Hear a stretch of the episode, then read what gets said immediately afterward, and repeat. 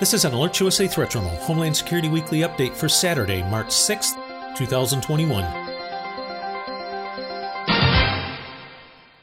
This week in security news.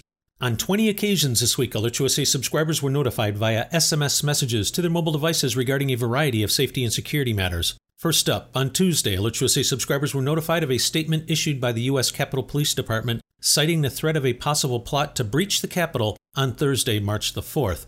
A driving force for this security concern was online chatter by followers of the rather small QAnon movement, heralding March 4th as the date on which President Trump would be inaugurated and Joe Biden would be removed from the White House. Until 1937, March 4th had been the date on which newly elected presidents were sworn into office. In the initial public statement, as well as another on Wednesday, the Capitol Police emphasized the intelligence was being taken seriously. Further, the department noted that significant security upgrades and force increases had already been implemented. Needless to say, Thursday came and went without a single security incident. More than 5,000 heavily armed National Guard soldiers remain in the district, as do miles of riot fencing topped with razor wire. Also on Thursday, despite the crickets, U.S. Capitol Police Acting Chief Yogananda Pittman formally asked the Department of Defense to extend the mission of the National Guard on the Hill by another two months. During testimony before the House Legislative Branch Committee, Pittman said that threats to members are up 93% during the first two months of this year compared to last year. As of the time of this report's preparation, the request had not yet received approval. In related news, earlier in the week, the Department of Homeland Security issued an unclassified intelligence note to law enforcement agencies nationwide stating that the diverse set of ideological actors, as well as periods of prolonged civil unrest experienced through 2020, to include the targeting of law enforcement and symbols of government would likely continue through 2021 and could escalate to include the targeting of critical infrastructure.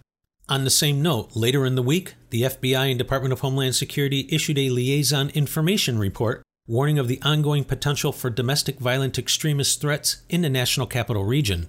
The FBI and DHS continue to assess that violence is most likely to be committed by lone offenders or small cells using simple tactics and easy to acquire weapons.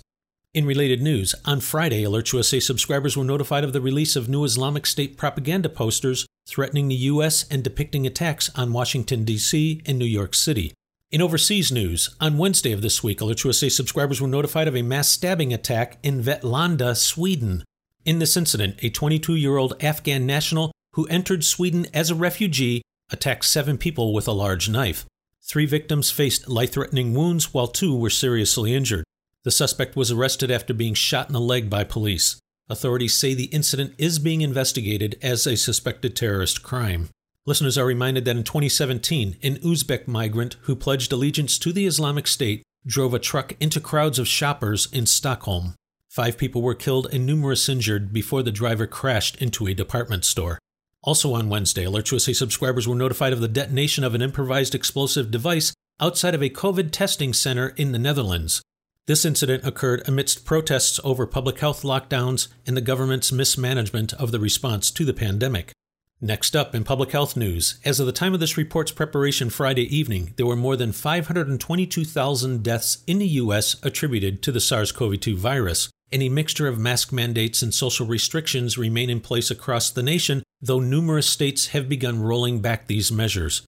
Listeners are reminded that the CDC still requires the wearing of face masks while on public transportation and at transportation hubs.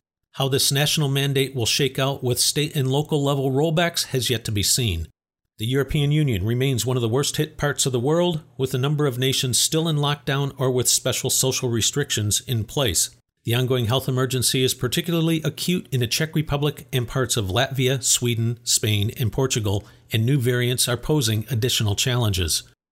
On Thursday of this week, the U.S. Embassy in Mexico City issued a health and security alert urging U.S. citizens to reconsider spring break and other non essential travel to Mexico due to COVID 19.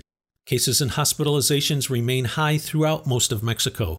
Consular services, like appointments for emergency passports, are limited in many locations due to the pandemic. Listeners are reminded that the Department of Homeland Security has extended the restrictions on non essential cross border land travel with Canada and Mexico through March 21st, and this date is likely to be extended. Additionally, the CDC now requires all air passengers entering the United States including U.S. citizens and legal permanent residents, to present a negative COVID 19 test taken within three calendar days of departure or proof of recovery from the virus within the last 90 days.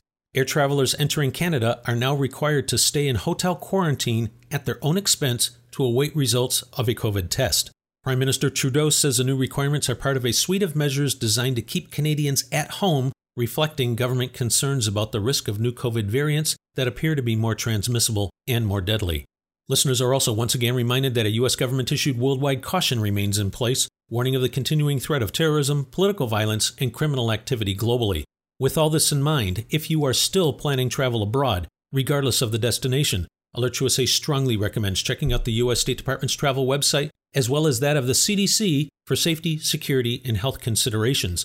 In addition to U.S. government travel guidance, AlertsUSA also recommends taking a few minutes to visit the equivalent websites of the Canadian, Australian, and British governments to see the travel guidance that those nations are providing to their citizens, as threats, assessments, and travel restrictions can and do vary. You can find much more on these and other stories in the latest issue of the Threat Journal email newsletter. Extra resources included in this week's issue are PDF guidance documents from the National Counterterrorism Center on female violent extremists and their implication for public safety, as well as another intended to increase awareness of the hospitality industry to terrorism prevention. If you are not already a subscriber, simply visit the new threatjournal.com website and sign up today. The publication is free, and you will immediately be sent an email with a link to the latest issue containing these resources.